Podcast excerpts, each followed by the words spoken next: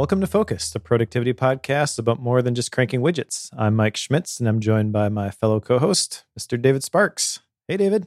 Hey, Mike. How are you today? I'm doing great. I am excited to talk about note taking. How about you? Yeah, you know, I like this topic because, you know, so often the focus of our show, you see how I did that, is to help find focus. And today we're going to talk about something you should do with that newly found focus, and that is upping your game with note taking. Yeah. And uh, the genesis for this podcast episode was actually somebody who had reached out to me on Twitter and uh, said, Can you do an episode about note taking or the whole second brain idea? And uh, I realized that we had talked to Tiago and uh, we had read the book, Building a Second Brain. But I think that given some time from reading that, we've kind of implemented it in our own way. But obviously, note taking is a huge piece of that. So today I thought it might be fun to talk about how we take notes, what we do with those notes, how they serve us in the future, and uh, maybe reflect on some of the ways that our note taking practices have changed over the last several years. Sound good? Yeah, it does. And, and I feel like um, when we were prepping for today's show, I was just thinking, you know, it's funny the whole idea of note taking for some people may seem foreign. Like, you know, the day you walked out of school and you finished your education, you felt like, okay, well, that I don't need to do anymore. Now I'm just going to go out into the world and do my thing.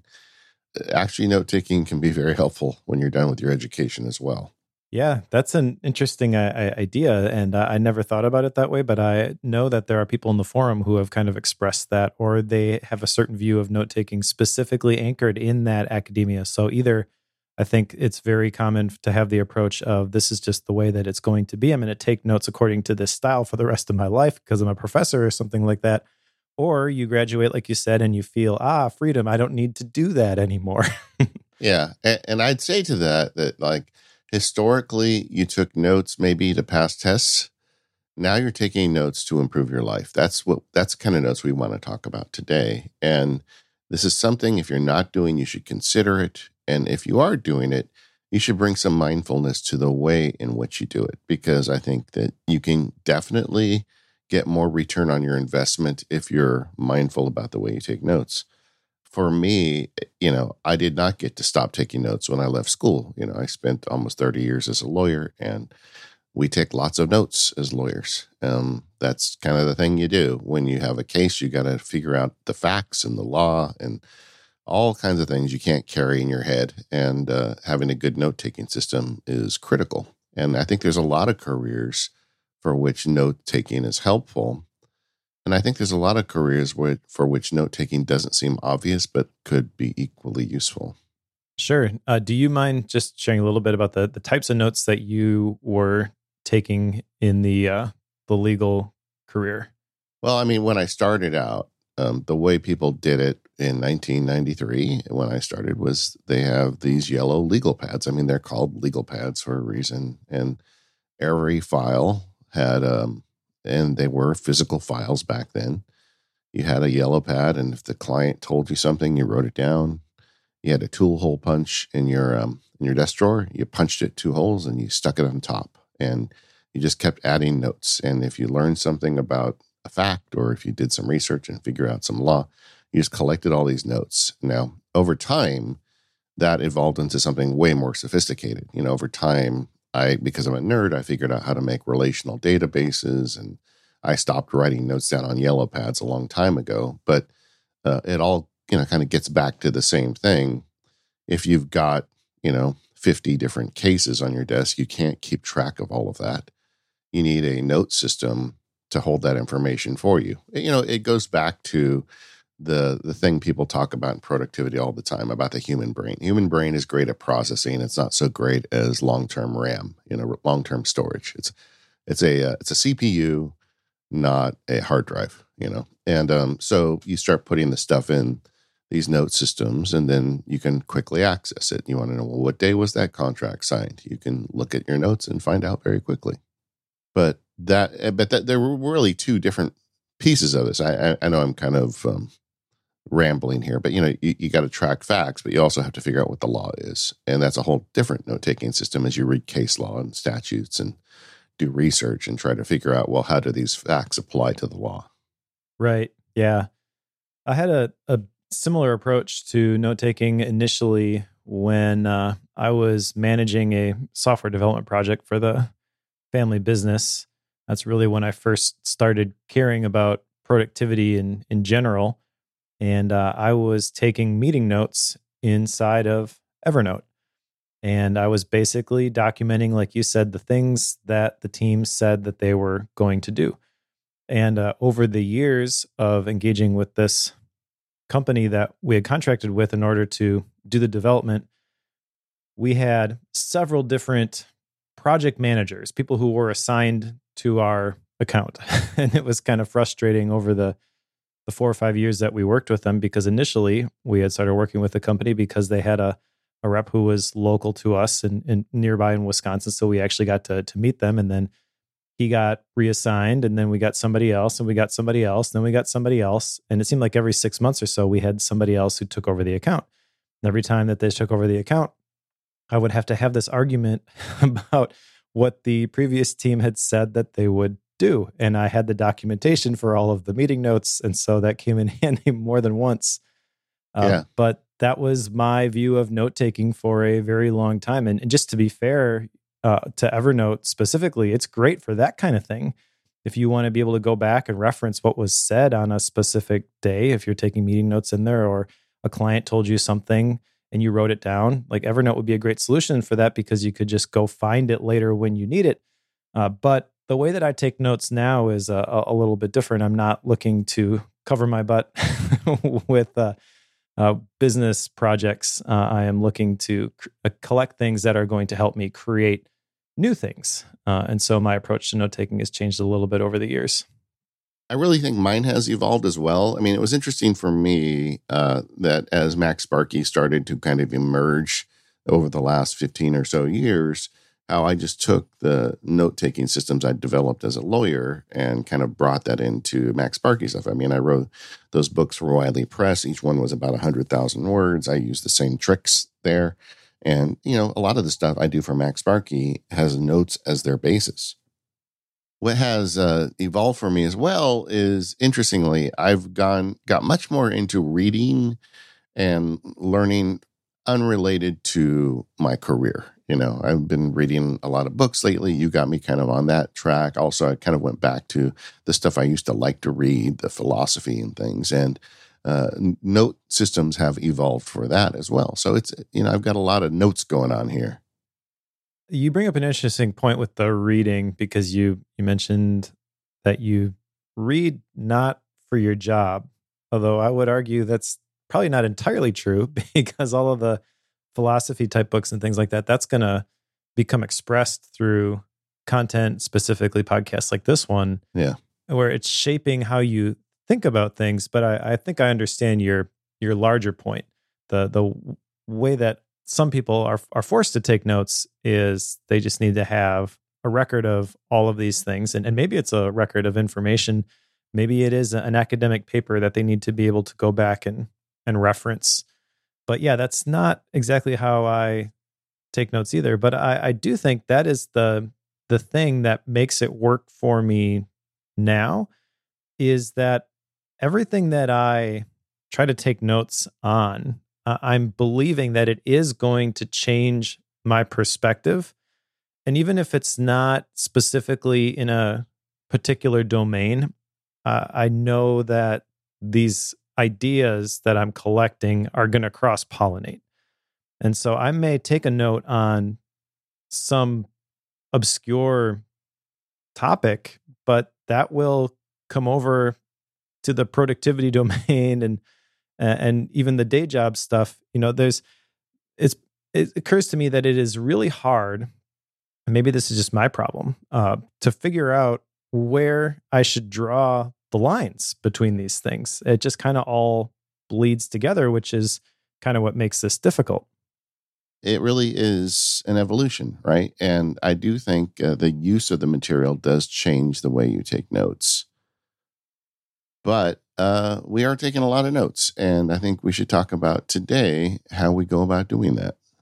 Yeah, before we get there, you did have a thing on here about note taking as you try to grow yourself as a human. Uh, do you? I I can think of a couple of examples of this, but would you be willing to to share some just so people have some context, maybe?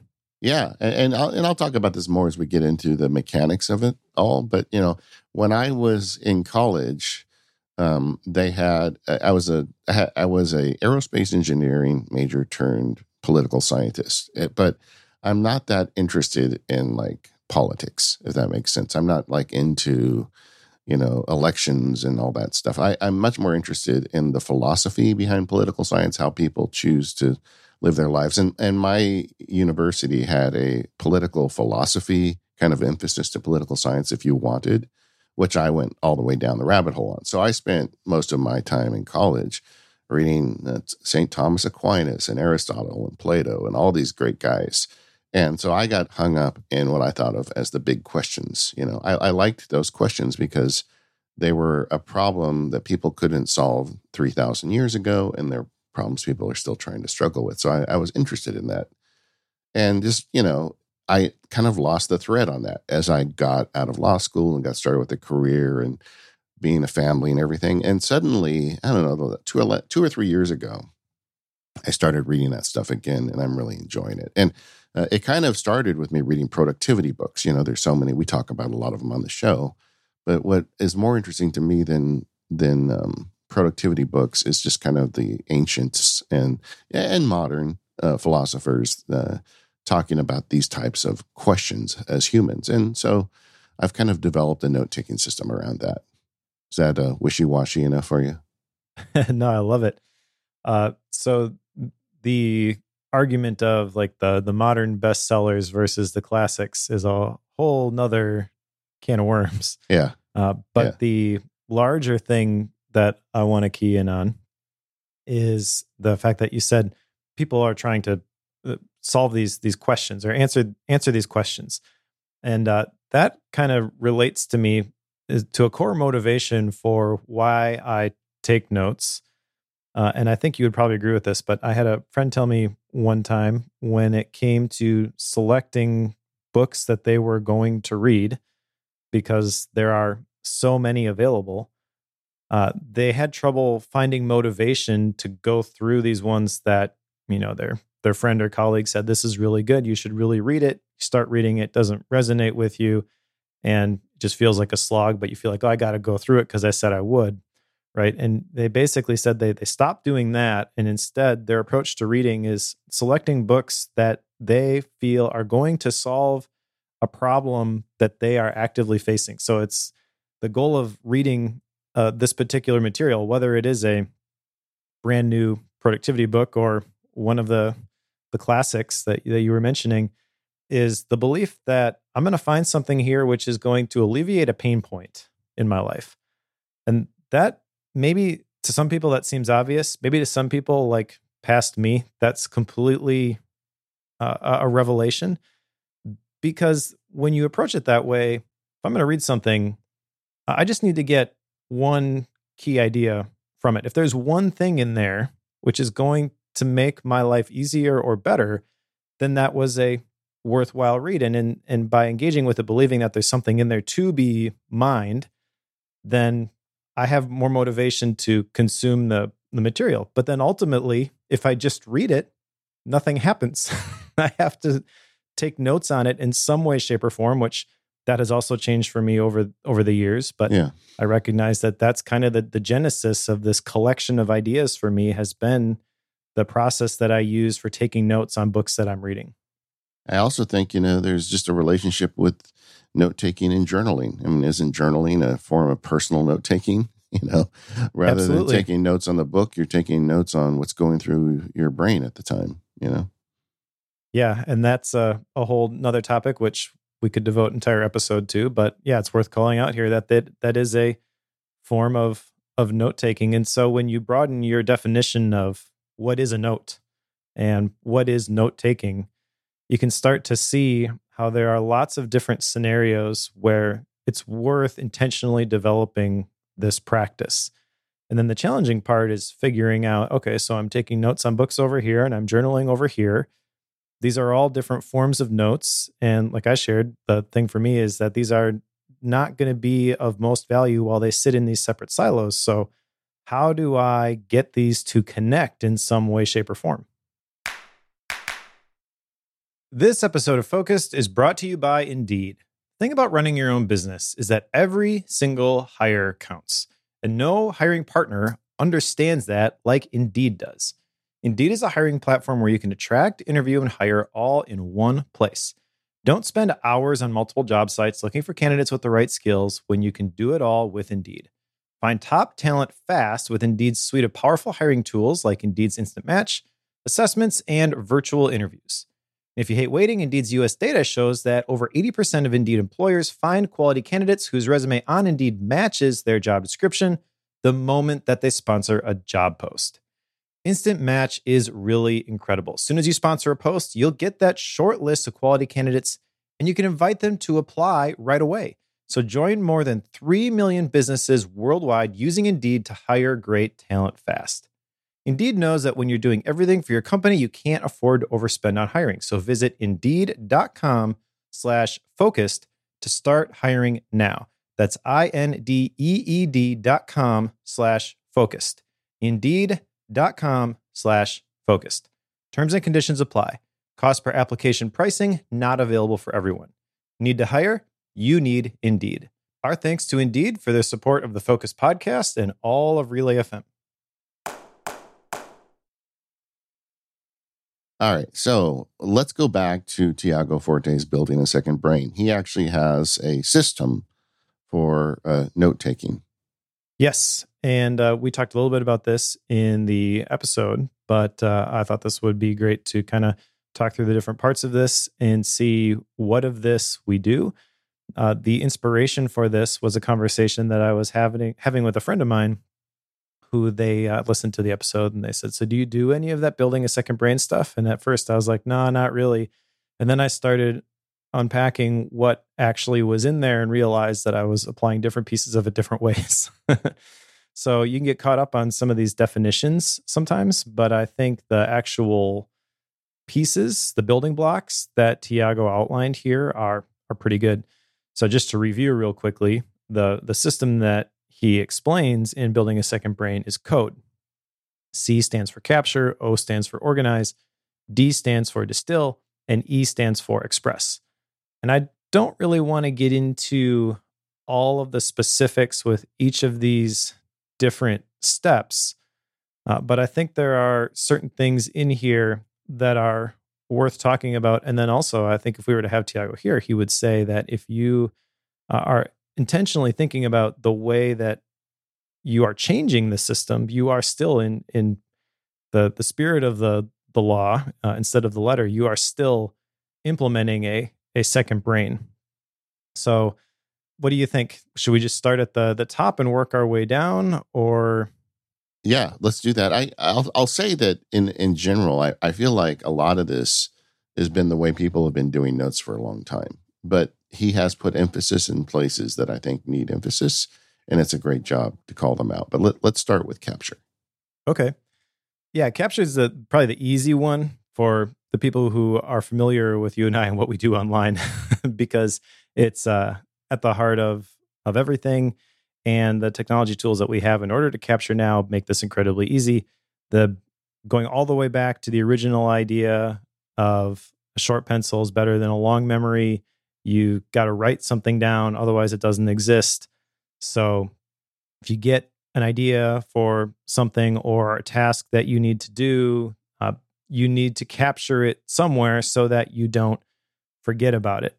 For me, this is primarily my fancy notebook, uh, although I will also use drafts on my phone and specifically Apple Watch when I'm out for a run. That's one of my favorite ways to capture ideas. And then one of the things that that uh, Tiago was talking about with this this step is not just capturing all these things, and this is where I realized that my old Evernote approach, which served me well with the family business, was not serving me as a online creator because I would col- I would capture all these things, I put them in this big bucket, and I could always go back and I could dig them up if I had the thought, but I had to remember the thing first, and then I could go find it.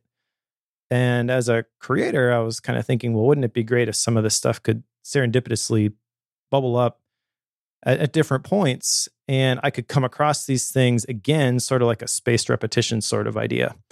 Uh, and so, one of the big things that has helped with that is an additional step for me, which I call curate. Tiago kind of bundles this right into the capture phase where you have all these things, but then you're not going to keep them all. Uh, you're going to discard a bunch of them. And that's scary at first because when you cut something, you feel like, well, maybe this was important. I don't really know. Can I really just cut this lo- cut this loose? And, and the way I've reconciled that in my brain is that if something is really important, it's going to come back. And by the time it comes back three times, the three times rule, this is obviously important, even if I don't see the connection here yet. And uh, it's worth keeping and transferring to something else. Yeah, I, I, want to talk mechanics with capture though. Just like how are you doing it? Like you, you, you talked about capturing ideas, but today we're really talking about notes. For me, uh, it depends on the medium, but I have definite thoughts on this. And um, we've talked on the show over the recent years about my love affair with this Readwise service. I just got my, I think it was eighty dollar bill for it, and and I paid it again. That's a lot of money every year to pay for a service, but uh, it is like the ultimate capture tool I decided a while ago that I was going to just read books on Kindle. Um, uh, you know, because there's so much available there. They've got a lot of devices. I can also read on my iPad or my iPhone. And Readwise connects to it. And, and Readwise connects to other services too, but Kindle's like, you know, the first one they connected to.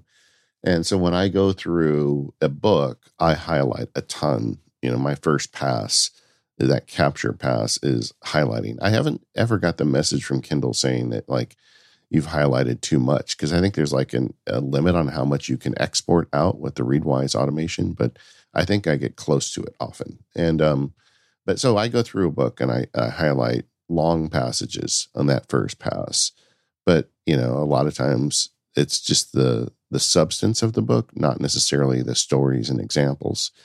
And then that gets automatically dumped into Readwise. So that is the first capture for me when reading a book. With videos, it's different. Like there's a lot of great learning content on YouTube. And uh, with that, I'll open an Obsidian note and I'll put an iframe in there, which you can do very easily. And that, that embeds the YouTube video on the Obsidian page. And then I'll just take timestamp notes. You know, I'll just write down, you know, you know 12 colon 30 for 12 minutes and 30 seconds and something that i thought was relevant that was said at that time. So it requires me to actively watch it. It's not something you can do while you're folding your socks you know? And um, so I, I find i try to find broad capture mechanisms for all the different types of media that i would take notes on. How do you do it?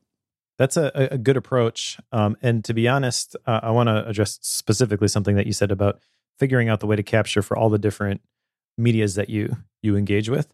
Uh, I kind of gave up on that because I recognized that when I'm listening to an audiobook or a podcast in particular, that I typically don't want to stop what I'm doing in order to capture something there because it's something that I'm listening to while I am at the gym or it's playing in my car while I'm driving. You know, if somebody says something profound, I'm not going to pull over or pull out my phone and, and try to try to capture something, even with Audible's addition of like the clips and things like that. That's just something I've decided I'm not even gonna go there. But uh, I do think that that approach is good for all of the different medias that you're going to consume. That you're going to take the approach. I want to initiate a note from this. You should figure out how you are going to do that. And so the primary collection of of dots for me, the, the primary medium for how I capture the ideas that are going to be expressed in what I create are the physical books that I read. And uh, I capture those while I'm reading them in a mind map format using MindNode on my iPhone. And I've got a whole process that goes along with that after the fact, but that's how I am capturing notes from books that I'm reading when it's something that pops up in my day to day, like when we were chatting before we hit record had an idea for a, a future episode, right? So I have a analog note card on my desk with a, a pen and I jotted down the idea for the for that particular episode. Now that's not going to go necessarily into its own note in Obsidian. It's also probably not going to show up, at least initially, as a uh, calendar event in Fantastical. Um, but I'll probably add that to we've got a Google Drive document where we kind of do some of our, our show planning. So it'll end up there. And and really it's just depends depending on the the information that I have captured, where it ends up is going to be very different. But when I'm talking about things that I'm collecting personally, all of those basically are going to end up inside of Obsidian in, in some way, shape, or form. Remember, I'm reading books a lot of times to solve a problem that I'm facing. So my approach in Obsidian is to create a, a map of content, a term that I picked up from Nick Milo. And that's just like my workbench for figuring out what I think about these different ideas. I'm reading a book right now on mind mapping. So I have a, an MOC in Obsidian on mind maps, and I'm dumping in some of the quotes and the key ideas here. And I'm forcing myself to write my opinion notes and decide what do I think about these things that I have captured here. But that's kind of jumping ahead a little bit. Yeah. Uh, but you got to tell us what's the book called? it's Mind Map Mastery by Tony Buzan, uh, which he's kind of the the internet, at least uh, if you do an internet search, the, the father of, of mind mapping. Uh, it's a an interesting book, and there's a lot of stuff in there that I have heard before. Uh, you're from you've practiced mind mapping for a long time, so there's at the little things in there that are if you look at it on the the surface and the structure, you're probably like, oh, there's not a whole lot new in here. But I'm finding a lot of insights in just the additional little quotes and the research studies that he's he's citing, and those are kind of helping me fill in the blanks of my knowledge gaps with this whole idea of mind mapping, which again I've been doing for a, a really long time. But this is what I love about collecting all these ideas, though, and recognizing that they have value across these different domains is that you could look at that like, well, I don't need to read a book on mind mapping. I understand that already. But uh, I'm reading it and it's helping me understand it deeper because I'm taking the time to synthesize it and not just say like, oh, well, I understand this, the basic concepts already. And I'm looking for those those key things that are going to be of value to me personally. All right. So we've done the rough capture. And interestingly, I think your initial capture is more efficient than mine because I'm picking up a lot in my first pass. And, I didn't mention earlier, Readwise connects with Obsidian, so all the stuff automatically gets dumped into Obsidian. But when I look at my notes after my initial highlight notes after I read a book, there's a lot there. I mean, it, it's not just a, an efficient little mind map like you have. And um, but then that leads kind of to the next question of Tiago's system is to organize. How do you organize them? And you know, I, I want to kind of distinguish because uh, we keep jumping between the concept of you know book or i you know book notes or content notes and ideas because i feel like they're separate. And uh, for me for example each book i read will get a note in obsidian and it'll have those combined highlights. Now i may read a highlight and it may you know refer to some idea that i'm interested in and something i want to track and develop and i will link it in obsidian to the big idea but the actual quote itself stays on the page for the book. And then, you know, through the joy of backlinks, I can always go back and see them again. But yeah, so I organized by media, by item, but they do link to items, to ideas.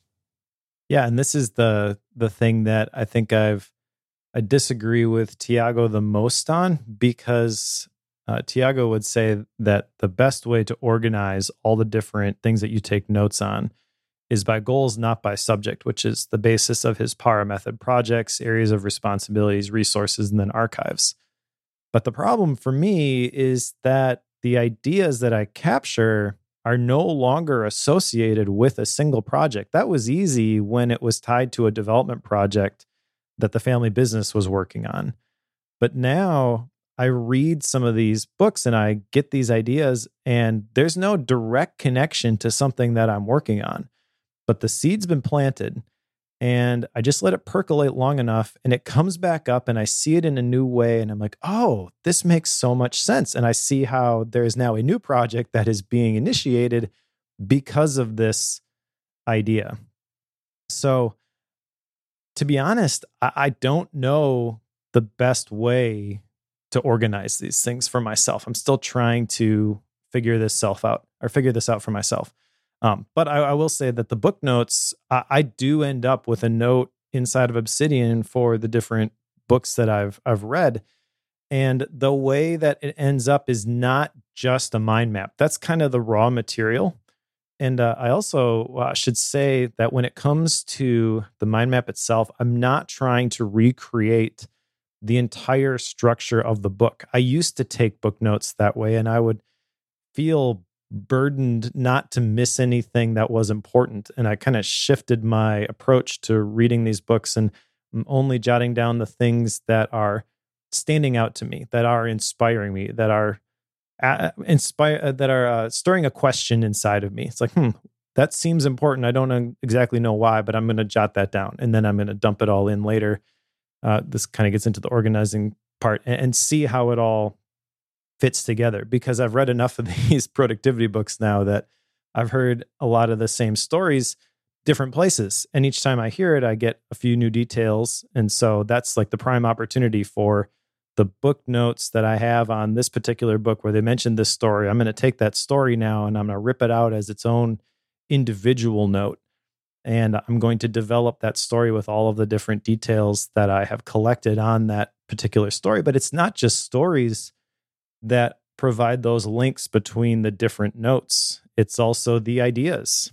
Things like Flow by Mihaly Csikszentmihalyi. I, that is, if you're playing a drinking game with productivity books, that's the one where you take a shot because yeah. they mention it all the time.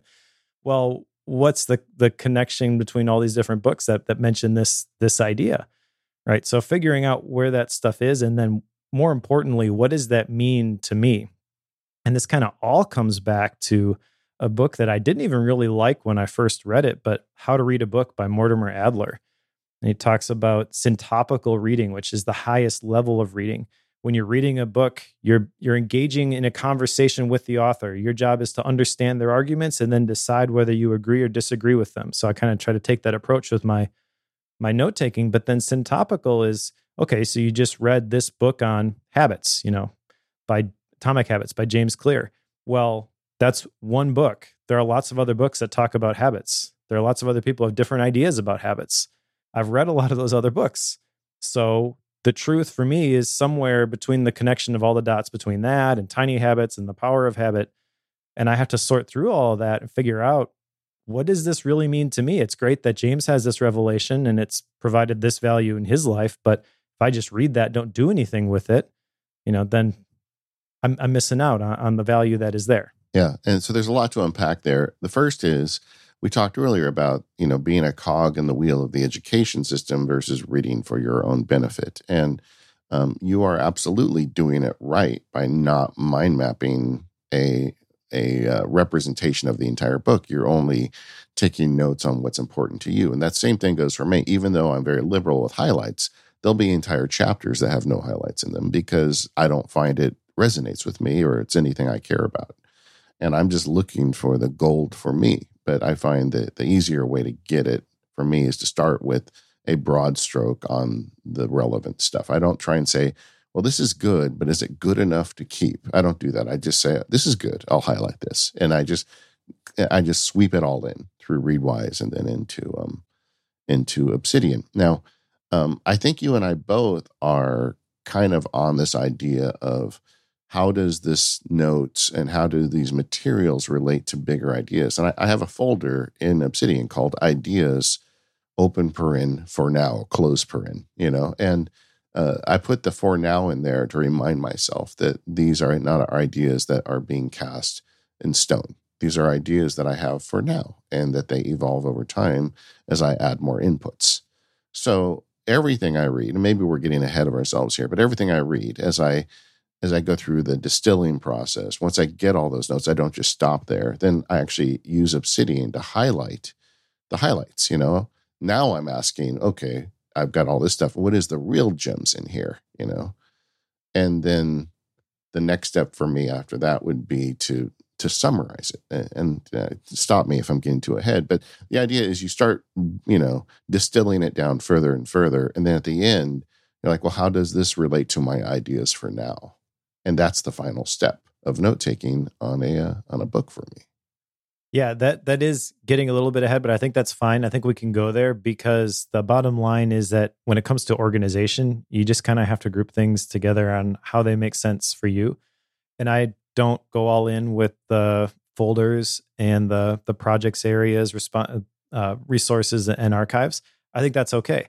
I also think with uh, the technologies that we have, there are different ways to group things, which is kind of cool. You can use folders and physical files. That's one way to group things you can use tags, it's another way to group things.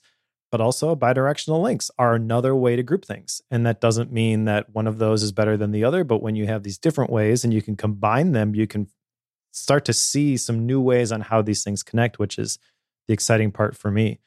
Now, when it comes to distill and express, which is really what you were talking about there with the stuff that's from Readwise, I'm glad that you went there because I jotted that that down. Like highlighting the things in the Kindle and dumping them into Obsidian via Readwise that's a, a great way to get things in there. But then you got to do something with that stuff. And I do something with the MindNode files that I I uh, uh, dump in there as as well. And that's where the the distill part comes in. Now this is the the place where I got the revelation that actually I was kind of doing this already because uh, Tiago talks about this idea progressive summarization in the distill section. He talks about layer one being the original captured note. Layer two are the bolded passages. So after you've captured the original note, then you go in and you highlight or you bold specific passages. Then you go through and you look at those bolded passages and you highlight certain ones. And then level layer four is the executive summary. Well, I basically do that with the books that I read because uh, the first thing I do is I buy the actual book. So, in terms of progressive summarization, that's really like capturing an article uh, that into your read it later service, uh, yeah. or in your case, the the Kindle book. Okay, so then like that's that's layer one. Layer two is the the things that you are highlighting. Well, for me, layer two is the mind map that I'm creating. But in the mind map itself, I have another layer, which is kind of like the highlighted passages. I've created this emoji key. so if something is like, aha, I didn't realize that before, I'll use a light bulb emoji for a node. Or if something is remember how to read a book you're, trying to figure out what the arguments the author is presenting you if i think this is a key argument that they're trying to make i'll use a key uh, emoji. If it's something and then i've got others that i use like uh, if it's something that uh, if this is a book i'm reading for bookworm and i want to add this to the outline i'll use a talking head emoji if it's something that is like a statistic that i'd never heard before and just completely blew my mind i'll use a mind blown emoji I've got a quote emoji for things that I want to uh, capture for the quote book, along with the the pages that they're from. So that's kind of my layer three. And then when I put it inside of Obsidian, I've got at the top the metadata of the the book itself. So, like for example, four disciplines of execution. Author Chris McChesney, Sean Covey, Jim Huling, those are all separate links. And then the bookworm episode where we covered this. Below that, I have the three sentence summary. So I have the mind map below that. I've reviewed that mind map when I bring it into Obsidian and I condense it all down into what does this book mean in three simple sentences. And then below the mind map, since I can do this with another click, I can export everything as markdown formatted text. I also have the text version of that MindNode file as, as well. Uh, and that's where I'll go through and if there's something that should be its own note, I'll highlight that, I'll rip it out, make it its its own note, and that allows me to kind of connect the ideas between the the different books. Yeah, I mean, it all makes sense. And honestly, um, I think Tiago's done a great service with this book, and I think it's helped a lot of people. But this is not this is not the this is not a new discovery, and I think he'd probably agree with me if he was here. I mean, going through and summarizing your notes and stating them in your own words has been going on for a long time. Uh, but you know, it, giving people a system to do it in, I think, is is good. Um, the way I do it is, you know, I get the the super broad highlights from Readwise. Then uh, there is a mechanism in Obsidian to highlight via text, and I use that. And then I interlineate. Like if there's a concept and I have thoughts on it, maybe I disagree with it, or I agree with parts of it, or I think this is something important. I actually just open up the the outline and write my own thoughts right there but i do link them to ideas i mean the key for it really is the for me the ultimate goal is when i consume one of these books or one of these i you know one of these this media how does it affect my view of the world? And that's where I get to ideas for now. And if it doesn't, then you know it really didn't do that much for me. You know, and um, and ideas for the world for me can be something like you know you know justice or whatever, but it could also be something like task management. I mean, there's I have sacred and profane in my ideas for now, and I um and I and I link to them as I learn things, and then I can see if I go into those ideas you know, what is the historical record of how I got to how I think about it? I can actually see the backlinks. It's really great. You know, this is why so many of us lose our minds over Obsidian because it it simplifies this process. The thing that's exciting about Obsidian for me, and it's not just Obsidian, is this whole term building a second brain. Uh, I've liked that idea. I think that part of the reason that is so popular is that Tiago did a great job branding that. Uh, what I want is something external that I can look at and be like, oh, that's how my brain works. and I feel like the bidirectional linking in that graph view that you get, that's another layer that you can use to kind of understand how your brain would have connected these things. But then also, once you understand how your brain connects these things, you can set it up so that it can connect those things even better. That's the whole idea behind the invention of mind mapping was that when you use color, when you use branches, when you use images, when you use keywords, this stuff just clicks for you in a way that it doesn't when you just have a giant wall of text that you're you're reading.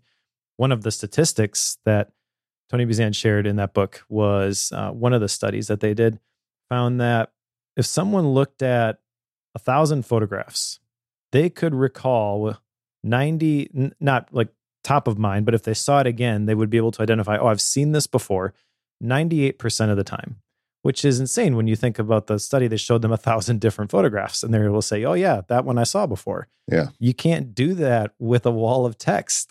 it's just not the way your brain works. And so that stuff just kind of fascinates me how that all works together. Uh, but one important thing that I, I want to unpack here in this section is the last part is the express. Uh, and I feel like this is the thing that a lot of people miss when it comes to note taking. I know I missed this for a very long time.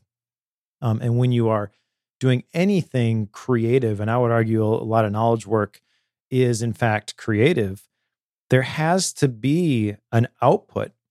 You have to be able to not just collect all these things that seem important and build your own library, but you need to be able to say, what does all of this mean? in the words of Mortimer Adler, I've got all this stuff. So what of it? Yeah. uh, and that's the part where by forcing myself to create something, whether it is a podcast episode like this, I mean, this is great. When I know I'm we're going to talk about a topic, I have to force I have to force myself to sit down and codify my thoughts on things in an outline before I sit down and talk into a microphone, or I'll sound like an idiot. right? Or a, a, blog post or a video, same sort of thing. But it doesn't have to be something that you publish publicly for other people to see.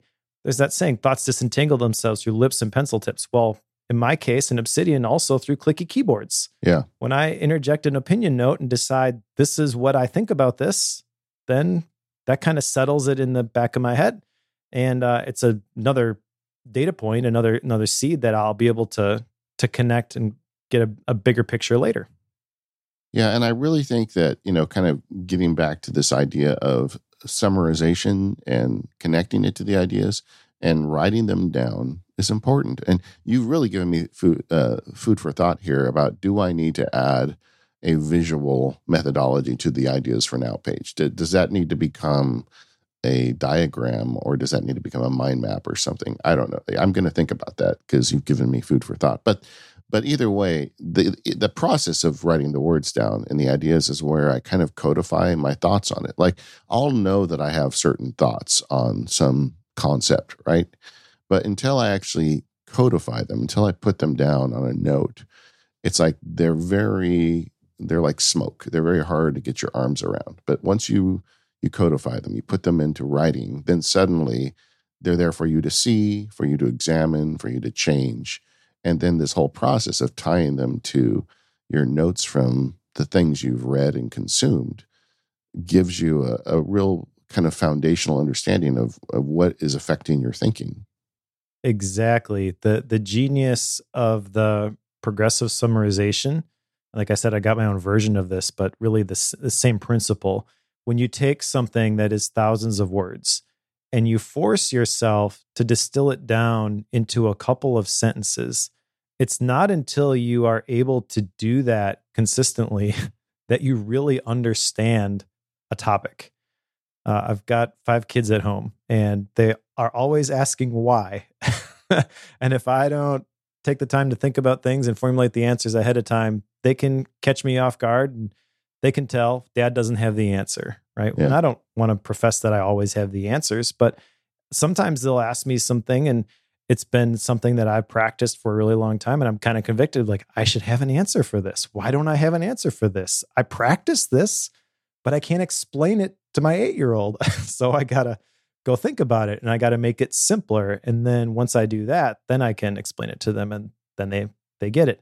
Uh, but I realized that once I take the time and figure that out for myself, that's really where the value is. It's not in the fact that I can explain it to my eight year old, just the fact that I think I might have to explain it to my eight year old that does something in me and helps me understand it at a different level. This episode of the Focused Podcast is brought to you by Ethos Life Insurance that fits your budget. Go to ethoslife.com slash focus and check it out. What will you do if the markets go up? If they go down? If aliens invade? You can't plan for everything, but there is one thing we can all plan on, and that's where Ethos Life Insurance comes in. With Ethos, you can get life insurance in 10 minutes for as little as $10 a month. Unlike other companies' long, confusing, and outdated application processes, Ethos's 100% online application takes just minutes, so you can get back to doing what you want. Ethos has no medical exams, just a few easy health questions, and with competitive rates from top rated carriers, Ethos is affordable and convenient. As you know from listening to our show, we're big into getting things in order. Life insurance is definitely part of that and can give you peace of mind. And I can tell you in my law practice over the years and, and even some personal friends, if you don't have life insurance and something happens to you, you can really cause trouble for your family. It's something that you just need to be responsible for. I don't know how to emphasize it more. Um, so, this is just another part of your life to be organized about, and it's an important one. Join the thousands of satisfied families protected with help from Ethos who have given the company a 4.8 star rating on Google reviews. Every year you wait, the life insurance premiums increase by 8 to 10%. So get a free personalized quote at ethoslife.com slash focused, spelled E-T-H-O-S life.com slash focused. That's ethoslife.com slash focused to get your free life insurance quote today. Do your family a favor and go check this out. Ethos Technologies Inc. operates in California as Ethos Life Insurance Services. It's not available in all states, and prices are subject to underwriting and certain health questions. And our thanks to Ethos for their support of the Focused Podcast and all of Relay FM. So, Mike, let's talk about the payoff. You know, we've shared the system uh, that we're using of collecting notes and connecting them to ideas and thoughts. Where do you see this in your day to day life? I mean, where does where do you use it? I use it pretty much all the time because I am living out of Obsidian. Um, with the day job, we do have tasks and things that we're tracking against projects, and that is all happening inside of of ClickUp. But a lot of the ideas that I collect from the books that I read, those actually impact the stuff that I do in the business world as well. My my job specifically is uh, kind of like a COO type of position. A team of people is to understand what is the the best thing to do as an organization, and then cast vision and get people on board with moving in a specific direction and practicing things that get us in alignment so we can do better work. Uh, and so I've kind of been not surprised but impressed by the amount of overlap between the books that I read for myself and uh, the translation of those those principles over to the the day job. But I also recognize with note taking specifically for work, I have a reMarkable that I have been using for those notes, and uh, I like it a lot. sure. Uh, just the other day, I went to a, a, a workshop uh, down in Milwaukee and brought the reMarkable. And uh, there were 20 people there, and there were probably six reMarkables. Uh, and it was the the kind of scenario where you're attending the, these meetings and you're talking about things, and they they kind of encourage you not to be distracted by the stuff that's going on back at the office. And so it's the perfect sort of device for that. And I'm realizing that when it comes to the Evernote style notes that I was taking, I just want to have a record for these things. The reMarkable is actually a, a great tool for that. Uh, I don't know exactly what that's going to look like in terms of the, the expression and the, the, creating. Like it probably doesn't have a whole lot of creative benefit, those meeting notes, but uh, I am basically exporting those as PDFs and putting those inside of Obsidian. Other than that, you know, the most of the stuff that's in there, the, the curating piece is I'm being judgmental about the things that I collect. If I don't see something that's being important, I'm going to cut it and, and trust that it's going to come back later if it really is important. So I'm constantly collecting these ideas and uh, constantly getting new ideas. And uh, I'm formulating those things and bringing those to weekly meetings and trying to create different processes and things that, that we could improve or specific pieces of content that I, I want to create, whether those are podcast topics like this or YouTube videos. Just trying to figure out what are the the places where all of this connects and then have an expression of that, whether it is written words, audio, or video. Yeah, I, I find it really useful as well. The, the, idea of the external brain, man, kudos to Tiago Forte for coming up with that branding because it is so perfect, you know. And like I was just looking through my ideas for now. I've got a note in here under the philosophy and religion about Greco Roman philosophy. And then under that, I've got multiple notes because there wasn't just one philosophy. And it's like, yeah, what do I really think about Stoicism versus, you know, whatever? And the it's just like, it's here. I've thought about it and it's evolving as I read additional books. And I really like this resource. In fact, so much so that I'm actually I'm doing something bad, Mike. I'm taking data out of Obsidian. I'm starting to make Obsidian more of this like second brain than the collection of all PKM knowledge of all sorts. And uh, because I just like the I like to see the graph and the cleanliness of having these ideas here. Yeah, I, I think there's a huge payoff for this, and it carries over into your life. If you've sat to sit down and think about concepts that are important to you and as you face challenges in your life and you know what you think about the underlying criteria for a decision you know when you're faced with a decision that involves you know some general principle or value and you know what your feelings are on that it makes it really easy to prioritize and and make a decision consistent with your values.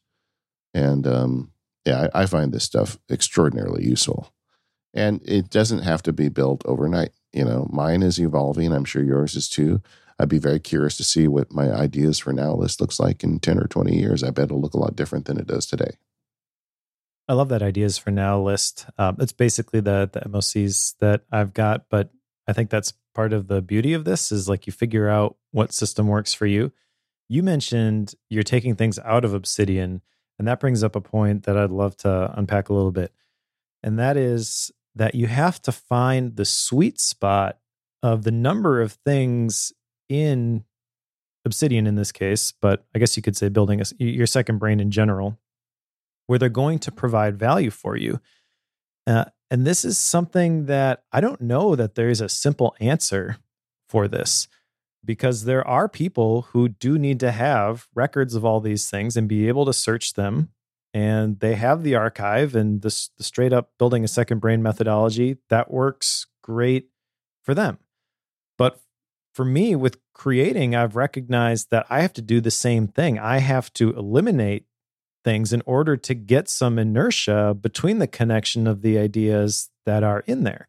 And kind of what i've landed on with my whole approach to this is a way to consistently create and develop ideas in a way that I've always got an expression of an, an output.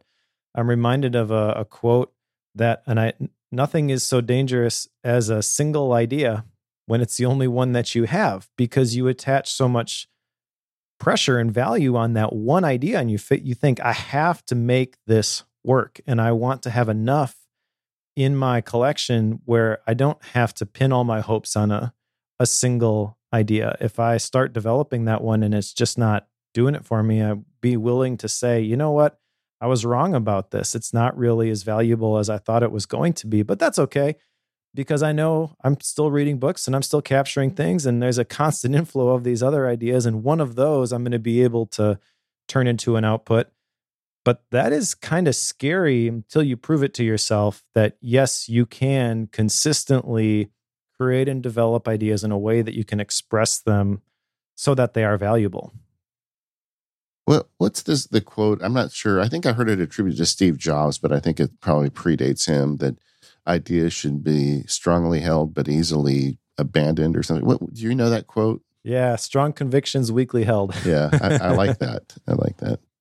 That's the basic idea. Uh, in, in that case, believing that you your uh, approach you're believing that this is the right approach but you're being willing to change your mind if someone has new information uh, and you're you're being willing to, to chuck your association with that if there really is a a better way we can get so connected to our ideas and we can create this dogma around them it's basically a, a religion at that point and we just continue to feed the echo chamber with things that are consistent with that because we don't want to be proven that we're wrong i look to prove myself wrong i want to find the contrary ideas have the contrary dialogue and conversations because those are the people that I can learn from. Those are the people who are going to point out the holes in my theories and where I can either either go back to the drawing board and say, okay, well, how am I going to respond to this argument? Or, hmm, you know what? Maybe they got a point. Well, I mean, there's also I think I think that's a big benefit of going through this and, and trying this is that there's a stagnation to in to an unwillingness to change your mind on things, right?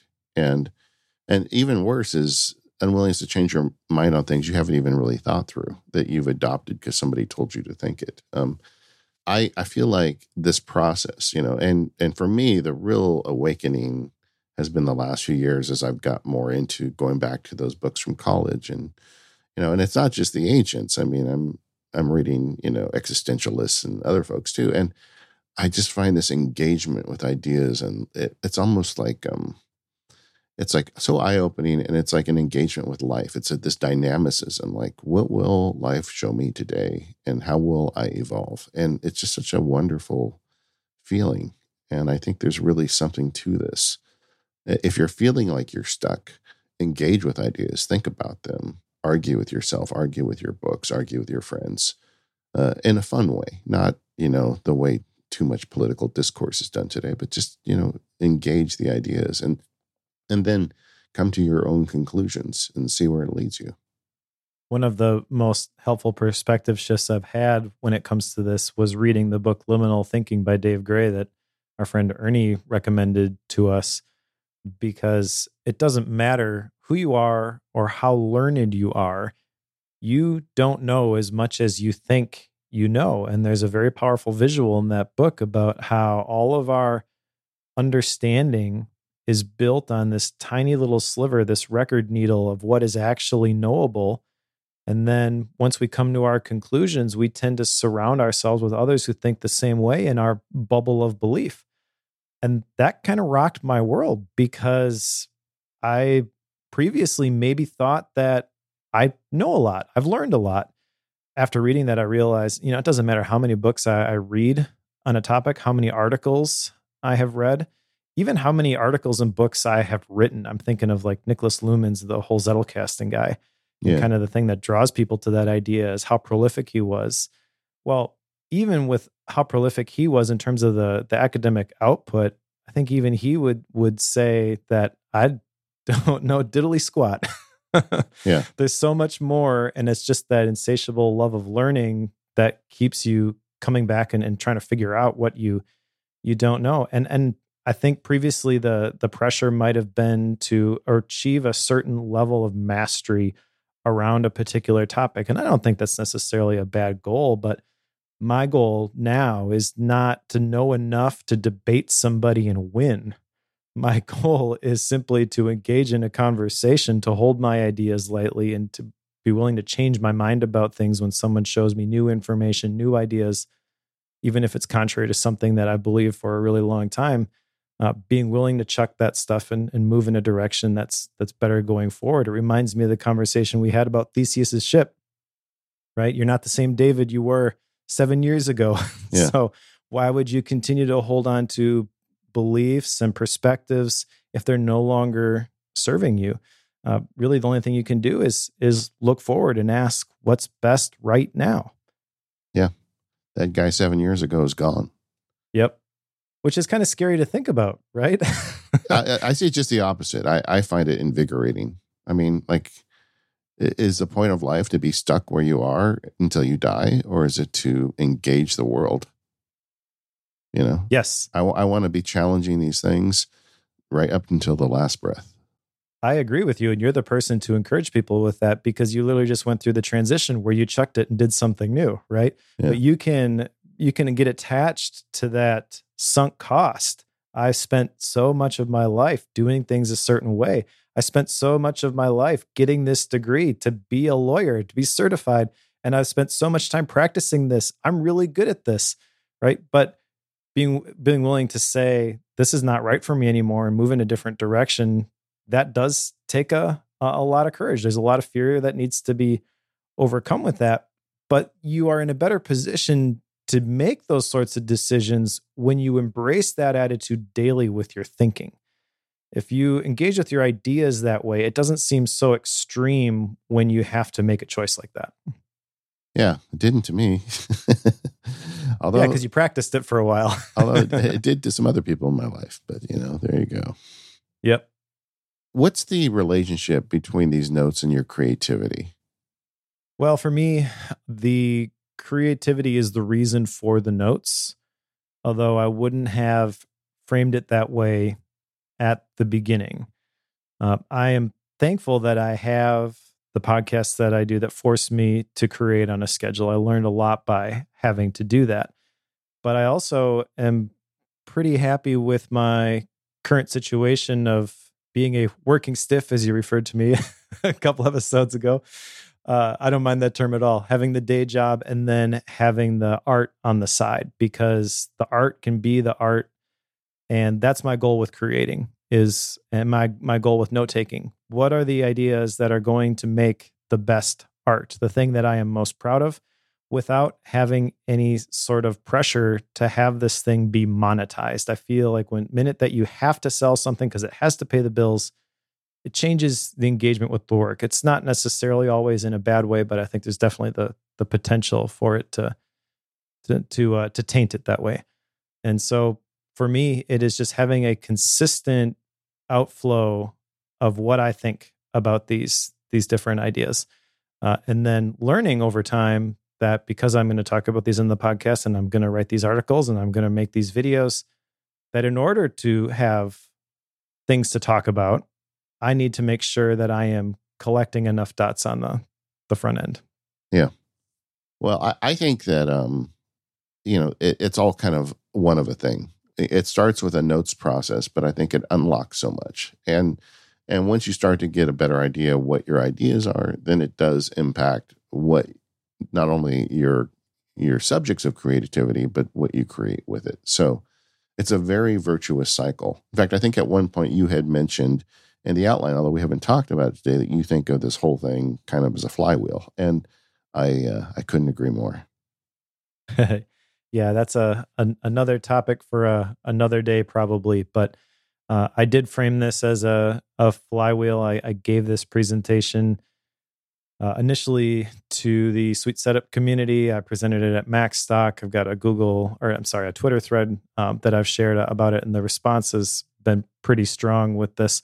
Uh, prior to the uh, prior to sharing that, uh, if you were to ask me what's my greatest contribution, I would say it's probably somewhere in the world of personal productivity, faith based productivity, things like that. But uh, because I have been practicing what I'm preaching here with note taking and creating, I've kind of discovered over the the last couple months that one of my greatest contributions is for people who consider themselves to be reluctant creatives. They they want to create, they feel the pressure like they should be creating, but they don't know how to get started, and they maybe feel like they're just not creative. And so I've basically taken the building a second brain idea and repackaged it in, in my own format with capture, curate, cultivate, connect, and create. I'll put a link to the the Twitter thread in the the show notes for people. But uh, there's obviously a whole lot to unpack there with each of those ideas. Yeah, we'll get there in a future episode. Let's just say that. sure. One other thing is, uh, I feel like we've built quite a structure here. Um, for some folks, they're going to be overwhelmed. Like, wait, you want me to highlight? Then you want me to summarize? Then you want me to, you know, write it in my own words? And you want me to link it to ideas? What I will tell you is, in terms of time investment, it is a trivial amount of time to do those last steps. And those are the steps where you get the most payoff. And we, we talked about this when Tiago was on the show. But you'd think that, you know, uh, oh man, I went through the whole book. I read it. I did some highlighting. That's enough. I want to go to the next one. What I would say is you're going to get way more bang for your buck if you just put one more hour into it at the end. And it will actually have the ability to make changes in your life if you do that. So um, that is, it's like running a football down to the two yard line, setting it on the ground, and walking off the field. Just get it into the end zone. It's just another two yards. It's really that simple. Yeah, I, I like that uh, analogy. I was going to share that one if you didn't. Although I would say if you don't have an hour at the end, if you are going through the effort of reading the book anyways, just simply answer the question what does this mean to me? I've read this book or watched this YouTube video, heard all these ideas, listened to this podcast, even maybe. What does this mean to me? And you can fill in your own blank the definition of meaning there. It doesn't have to be something that somebody else has said or shared somewhere else. But what's the takeaway of this for you? The minute that you define that, you've gotten value from the uh, significantly more value from going through the exercise than you would have otherwise. Yeah, agreed. Agreed. All right. So we are the Focus Podcast. You can find us over at relay.fm slash uh, focused. I want to thank our sponsors today, Indeed and Ethos. And uh, today on Deep Focus, we're going to be talking about Mike's continuing task manager struggle. He's on a new app gang, and I'm going to give him no end of trouble about it. So stick around for that if you are a uh, Deep Focus subscriber. Otherwise, we'll see you next time.